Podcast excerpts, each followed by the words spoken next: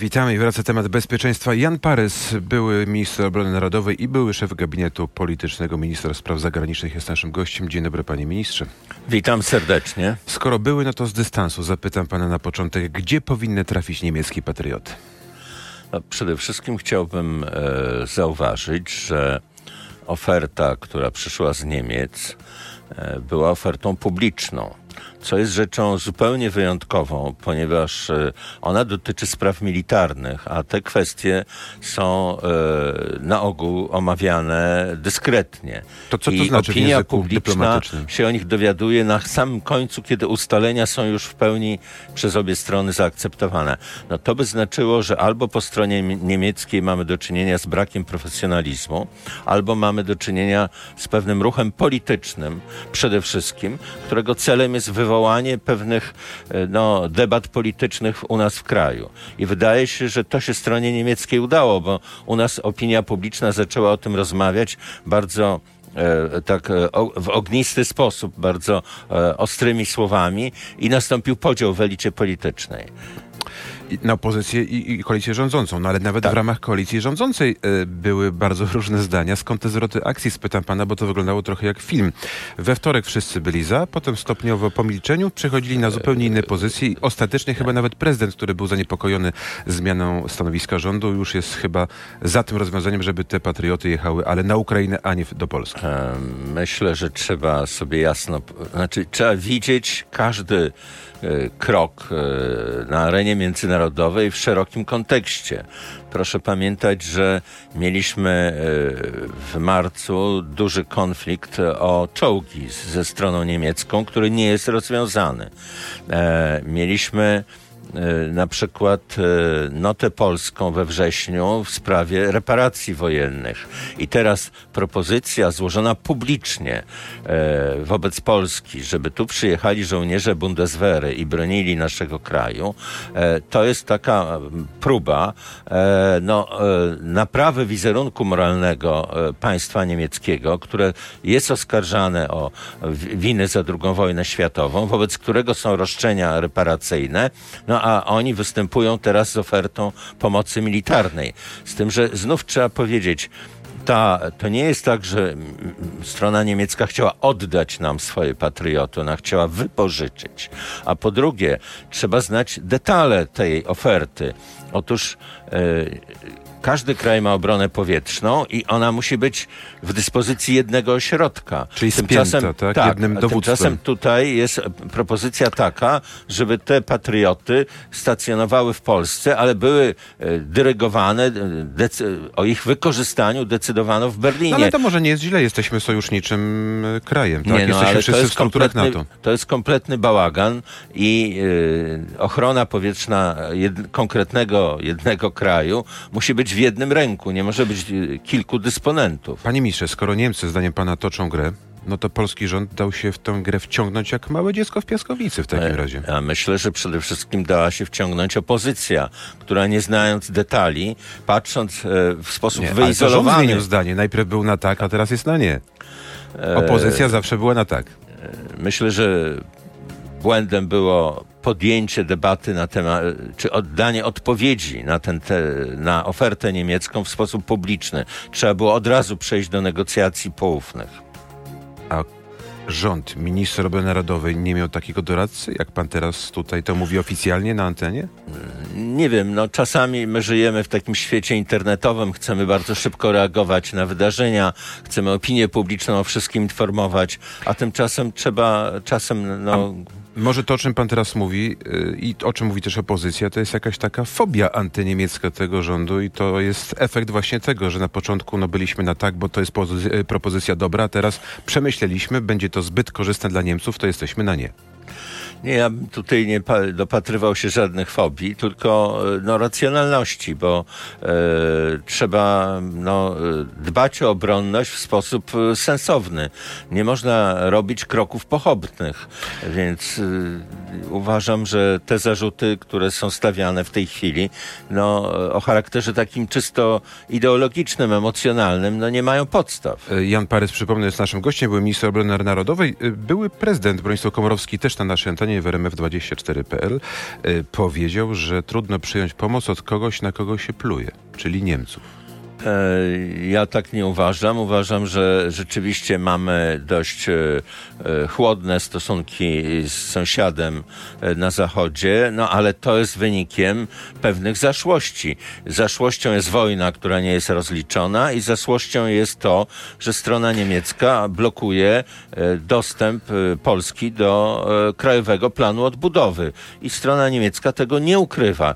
Więc to świadczy o jej intencjach. Jeżeli chce, żeby Polska była silnym państwem i miała, miała silną obronę, powinna przede wszystkim uruchomić KPO. Panie ministrze, tylko to, co pan mówi, to pokazuje, że polityka, ta bieżąca, jest ważniejsza niż bezpieczeństwo Polski i nie, Polaków. Nie, nie, nie, tylko że polityka jest całościowa. Nie można patrzeć na e, jeden krok je, jednego partnera.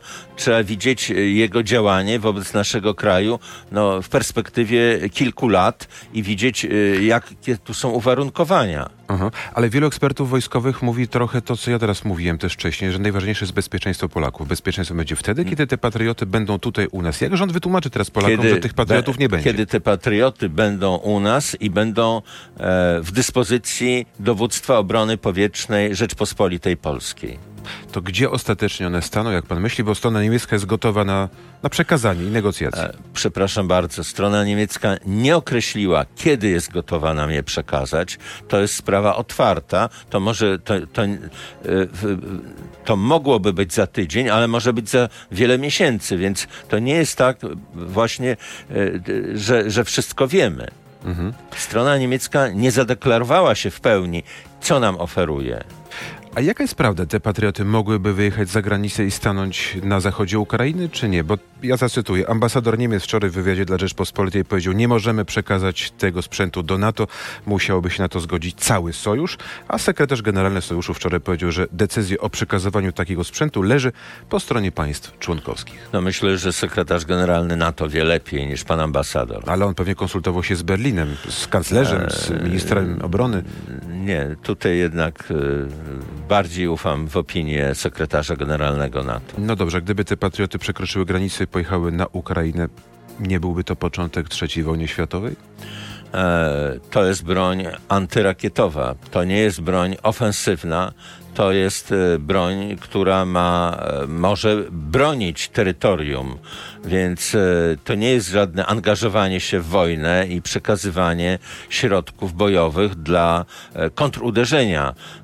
To, to moim zdaniem to by stabilizowało sytuację, nie tylko chroniło ludności miasta, ale to by sprzyjało no, uspokojeniu sytuacji. To kończąc naszą rozmowę na antenie radiowej zapytam na koniec, kto tutaj prowadzi jaką grę? Kto jest reżyserem tego spektaklu polityczno-wojennego? Myślę, że y, niektórzy politycy, niektórzy publicyści no, zbyt łatwo wypowiadają kategoryczne sądy i na przykład y, no, oskarżają e, rząd y, o brak rozwagi. E, a tymczasem no, trzeba widzieć szerokie uwarunkowania, trzeba widzieć kontekst sytuacji. I oczywiście decyzja e, każda naszego ministra obrony powinna być odpowiednio opakowana, wytłumaczona społeczeństwu. Nie można komunikować jedno zdanie w internecie i zostawiać opinię publiczną na łasce domysłów. No właśnie, ale we wtorek była inna wypowiedź, czwartek już inna i do tego wrócimy, ale na antenie radia RMF24 i na stronach internetowych rmf24.pl czekamy, słuchamy. E, Jan Parys, przypomnę, jest naszym gościem. E, mówi pan o komunikacji, więc wrócę. Jak wytłumaczyć Polakom tą zmianę stanowiska rządu? We wtorek było co innego, później mamy zupełnie inny wypowiedź. Ja myślę, że to wstępna była e, jakby to powiedzieć, aprobata czy, czy satysfakcja, jak no, napisał pan cie, minister. Ciepły gest, ważny gest, tak. przyjmujemy. E, tak, natomiast oczywiście no, e, to jest rzecz wszystko do negocjacji. To, to nie jest tak, że e, ktoś nam, e, no, jakby to powiedzieć, rzuca prezent na stół i my go mamy brać. To jest rzecz, która wymaga e, szczegółowego omówienia, więc wstępnie decyzja była pozytywna, a później trzeba otworzyć dyskusję. Tylko, że ona się nie powinna toczyć publicznie. To dlaczego tak się stało, że się toczy? No, myślę, że tu zaważył brak doświadczenia. Naszego rządu? No przede wszystkim niemieckiego, który z niejasnych dla mnie przyczyn e, zrobił taką ofertę publicznie. A może zrobił to właśnie celowo, żeby tutaj ta dyskusja była, choćby na naszej antenie. Jest ciekawe, ale może dla bezpieczeństwa lepiej, że, tak sam pan mówi, było po cichu. Tak. To co jest ważniejsze, bezpieczeństwo czy polityka? Dla mnie zawsze było najważniejsze bezpieczeństwo, zwłaszcza w działalności Ministerstwa Spraw Zagranicznych. No a dla um, szefa ob Ministerstwa Obrony, rzecz jasna, to jest priorytet. No to już na koniec, jak z tego wybrnąć, z tego, z tego równania z kilkoma niewiadomymi? Brać te patrioty od Niemców, czy podziękować zupełnie? Trzeba zawsze e, przedyskutować warunki, na jakich, kiedy, ile, na jakich warunkach i kto będzie nimi dysponował. Bo tak jak powiedziałem, nie idzie o to, żeby one były, żeby były, tylko mają być po to, żeby bronić polskiego terytorium, czyli muszą być pod polskim dowództwem. To już kończąc temat realnie, gdzie one staną, jak pan myśli? No, była mowa o tym, że staną na e, zachodniej części naszego Podkarpacia, Ale... czyli na Lubelszczyźnie. To jest dobre ogólnie. miejsce?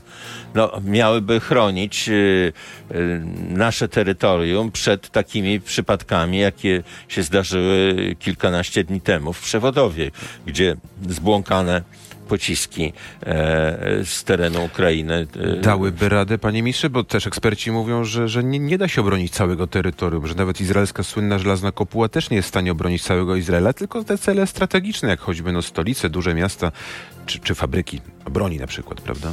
To prawda, nie da się ochronić całego terytorium, no ale można chronić miasta, można chronić jednostki wojskowe. E, no to już sztab generalny Wojska Polskiego by decydował o rozmieszczeniu. A jak pan ocenia, skoro mówimy o przewodowie, y, zachowanie i taktykę wtedy ówczesną polskich władz? Czekaliśmy bardzo długo na jakikolwiek komunikat. E, myślę, że szkoda, iż nasza opinia publiczna o tym, co się stało, dowiadywała się albo z internetu, albo z komunikatów no, Associated Press, czyli zachodniej agencji prasowej, e, no bo powstało w, naszym społeczeństwie e, dużo niejasności i dużo takich niepewności, powiedziałbym. To, to trzeba, to, moim zdaniem, komunikację trzeba poprawić właśnie w takich dramatycznych momentach momentach, bo można nie e, podawać interpretacji czy oceny zjawiska, ale trzeba powiedzieć, co się stało, bo ludzie w internecie domniemywali no, niewyobrażalne rzeczy o, o wielkiej skali, a tymczasem na szczęście to no, skala tego, e, tego nieszczęścia była niewielka. No, były nawet jakieś dymisje, ale to w zagranicznej agencji, dokładnie amerykańskiej Associated Press, u nas nie. Kto za to odpowiada po stronie polskiej? No bo tak, i premier ma swoich doradców i rzecznika, i prezydent, jest jeszcze BBN,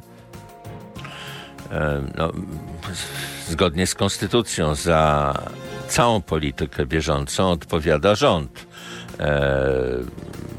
Biuro Bezpieczeństwa Narodowego jest e, organem doradczym prezydenta, ale tak naprawdę jest fortpocztą Ministerstwa Obrony i ma, to jest ośrodek, który ma prezydentowi wyjaśniać e, politykę obronną kraju, za którą odpowiada rząd. A to milczenie wynikało tylko z tego, że nie wiem, zabrakło koordynacji, zabrakło pomysłu, czy może dlatego, że po prostu czekaliśmy na uzgodnienia z Amerykanami i bez ich zgody, wiedzy e, i ostatecznego zdania my nie powiemy nic. Jesteśmy nie, dzisiaj... nieprawda. Nie, myślę, e, myślę, że czekano na e, to, żeby zweryfikować e, nadchodzące meldunki, które jak widać nie były jednoznaczne. No, samo to stwierdzenie, skąd leciała ta rakieta, jakim torem, pozwala określić, kto ją wystrzelił. Ustalenie, kto był producentem tej rakiety, no to nie są rzeczy, które można ustalić w ciągu minut, siedząc w Warszawie. Tam to trzeba, mówiąc krótko, wysłać ludzi na miejsce, którzy to zbadają.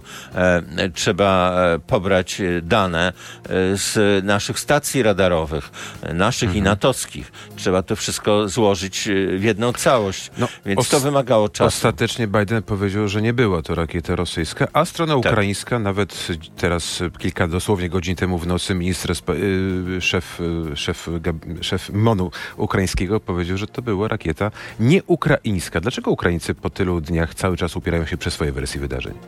No, trudno mi powiedzieć, jakie mają motywacje. Na pewno dla strony ukraińskiej byłoby, e, jakby to powiedzieć, bardziej korzystne, e, gdyby mm, dało się wykazać, iż no, to był pocisk e, rosyjski, e, który uderzył w terytorium państwa natowskiego, no bo e, to by powodowało zaostrzenie postawy państw natowskich wobec Rosji. A no to, to jest Ukraińcy chcą wciągnąć bardziej Europę do tej wojny? Bez wątpienia. Zależy im nie tylko na tym, żeby otrzymywać pomoc militarną i gospodarczą i finansową, ale na tym, żeby się NATO czynnie zaangażowało. E, a jak na razie decyzja w NATO jest taka, że żołnierze natowscy się nie angażują. Czyli znów toczą grę na troszkę lepszym, wyższym poziomie niż kraje zachodnie? Taką dyplomatyczną, polityczną? Nie, prowadzą swoją grę, powiedzmy. Dla nich korzystną, tak. a dla nas nie do końca. To byłby wybuch III wojny światowej, gdybyśmy się, nie wiem, uznali, że to była rakieta rosyjska lecąca z Rosji? Nie, ja nie sądzę, bo zawsze można to wytłumaczyć no, incydentem. Tym, że mówiąc krótko, rakieta ukraińska goniła pocisk rosyjski e, i że e, no, te pociski nie zostały zdetonowane e, nad Ukrainą, a, a spadły przypadkiem u nas, więc e, to właśnie e, uważam, że bardzo ważną rzeczą, e, czy ważnym zaniedbaniem e, wtedy było to, iż e, nie powiedziano otwarcie, że to był pojedynczy pocisk i że nie mamy do czynienia z żadnym wielkim atakiem na nasze terytorium, że nie mamy do czynienia z żadną wojną, że, że to jest incydent, mówiąc krótko. A może kiedyś dowiemy się, jak te kilka dobrych, kilka długich godzin naprawdę wyglądały. Panie ministrze, przypomnę, Jan Pares jest naszym gościem. Prezydent po raz drugi dał się złapać rosyjskim komikom. Jak to jest możliwe? E, kiedy mamy wojnę, mamy tak wiele różnych zabezpieczeń, że prezydent przez dobrych kilka minut rozmawia z ludźmi, którzy no, nie są tymi, za, którymi się, za których się podają i jeszcze całkiem przyjaźnie z nimi rozmawia. Pewnie o włos było tego, żeby coś powiedział, czego nie powinien był powiedzieć. Po pierwsze chciałem zauważyć, że to był wyjątkowy dzień, czy wyjątkowe popołudnie. Bardzo dramatyczne wydarzenia się działy, e, więc tam e, no, było prawdopodobnie e, dużo nerwów w, w ośrodku prezydenckim, to zrozumiałe. E, natomiast e, Prezydent no, chyba nie wyglądał, znaczy nie słyszałem, żeby był zdenerwowany w tym głosie.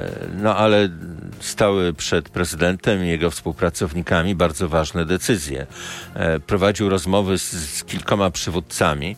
E, tu muszę powiedzieć, że no, wywiad rosyjski wykazał się e, niezwykłą sprawnością, ponieważ no, dwie, trzy godziny po tym incydencie z rakietą już był w stanie zaaranżować prowokację wobec polskiego prezydenta. No to znaczy, że są bardzo szybcy w działaniu e, i no, ta prowokacja się niestety udała. E, jak widać, zabrakło zabezpieczeń o charakterze technicznym e, po stronie e, naszego państwa. No, mam nadzieję, że będą wyciągnięte z tego wnioski. No właśnie, tak jak jeśli chodzi o przewodowo, a pewnie będzie tak jak było, czyli zostanie po staremu. Zapytam pana, jak to wygląda taka procedura, że prezydent ma swoją telefon, telefon komórkowy w kieszeni, dzwoni, a on go odbiera i rozmawia?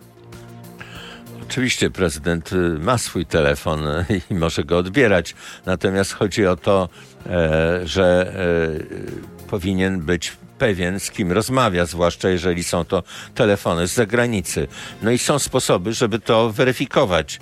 E, to nie jest tak, że no, dzwonić, że głowy obcych państw dzwonią, e, mówiąc krótko, bez uprzedzenia.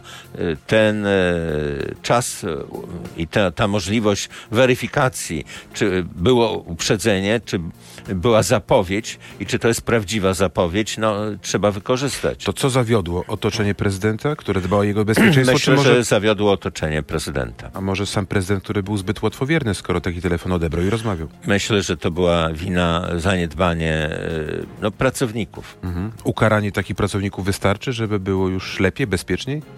Nie, trzeba stworzyć procedury i ich przestrzegać, to wszystko. A nie ma teraz takich procedur? Myślę, że były, ale zostały zaniedbane. Mhm. Ale one podobno były, tylko właśnie były nieprzestrzegane. To pokazuje, jaka jest niefrasobliwość.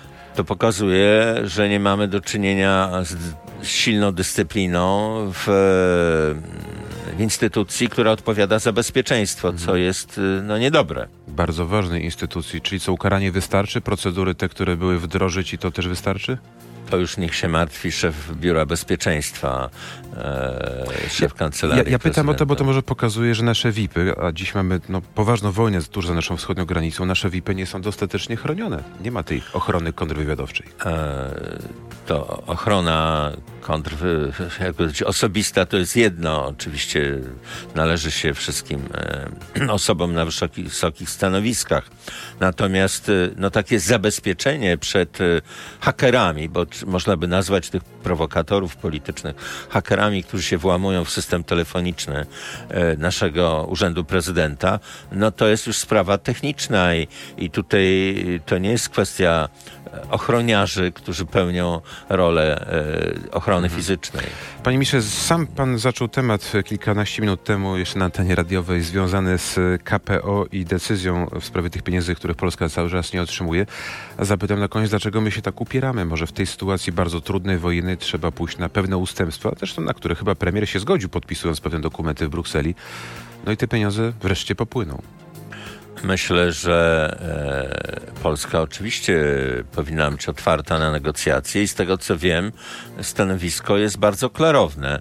Zgodzimy się na wszystko, co nie jest sprzeczne z naszą konstytucją.